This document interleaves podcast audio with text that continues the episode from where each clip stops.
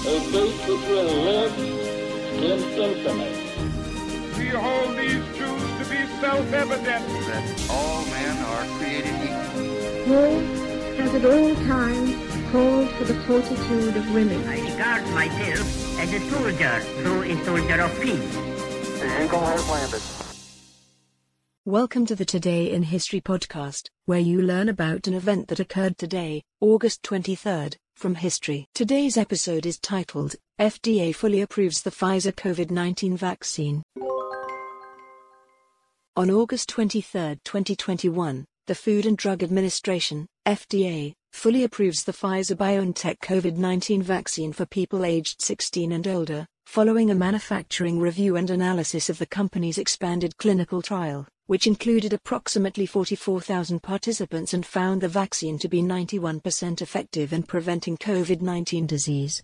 The Pfizer-BioNTech vaccine was the first COVID nineteen vaccination to receive full review and approval from the U S regulatory agency. F D A approval for the vaccine's use in children aged five through eleven followed in October twenty twenty-one. Previously, in December twenty twenty, the Pfizer-BioNTech vaccine was granted emergency use authorization by the F D A in response to the public health emergency posed by the coronavirus pandemic. That authorization involved a review of safety data on over thirty-seven thousand participants in a randomized, placebo-controlled study. While millions of people have already safely received COVID nineteen vaccines, we recognize that for some, the F D A approval of a vaccine may now instill additional confidence to get vaccinated, said Doctor Janet Woodcock, the then-acting F D A commissioner.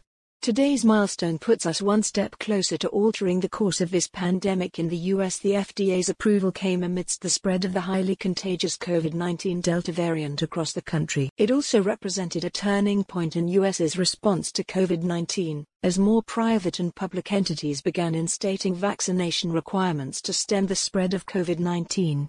Among those who adopted vaccine mandates for employees in the wake of the Pfizer-BioNTech vaccine's F D A approval were the Pentagon and the New York City school system, read more, when the Supreme Court ruled a vaccine could be mandatory. Today's historic event is provided by History dot com. You can find a link to the article in the show notes.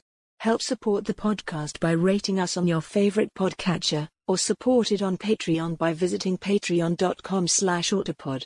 Thanks, and tune in tomorrow for an all-new episode of Today in History.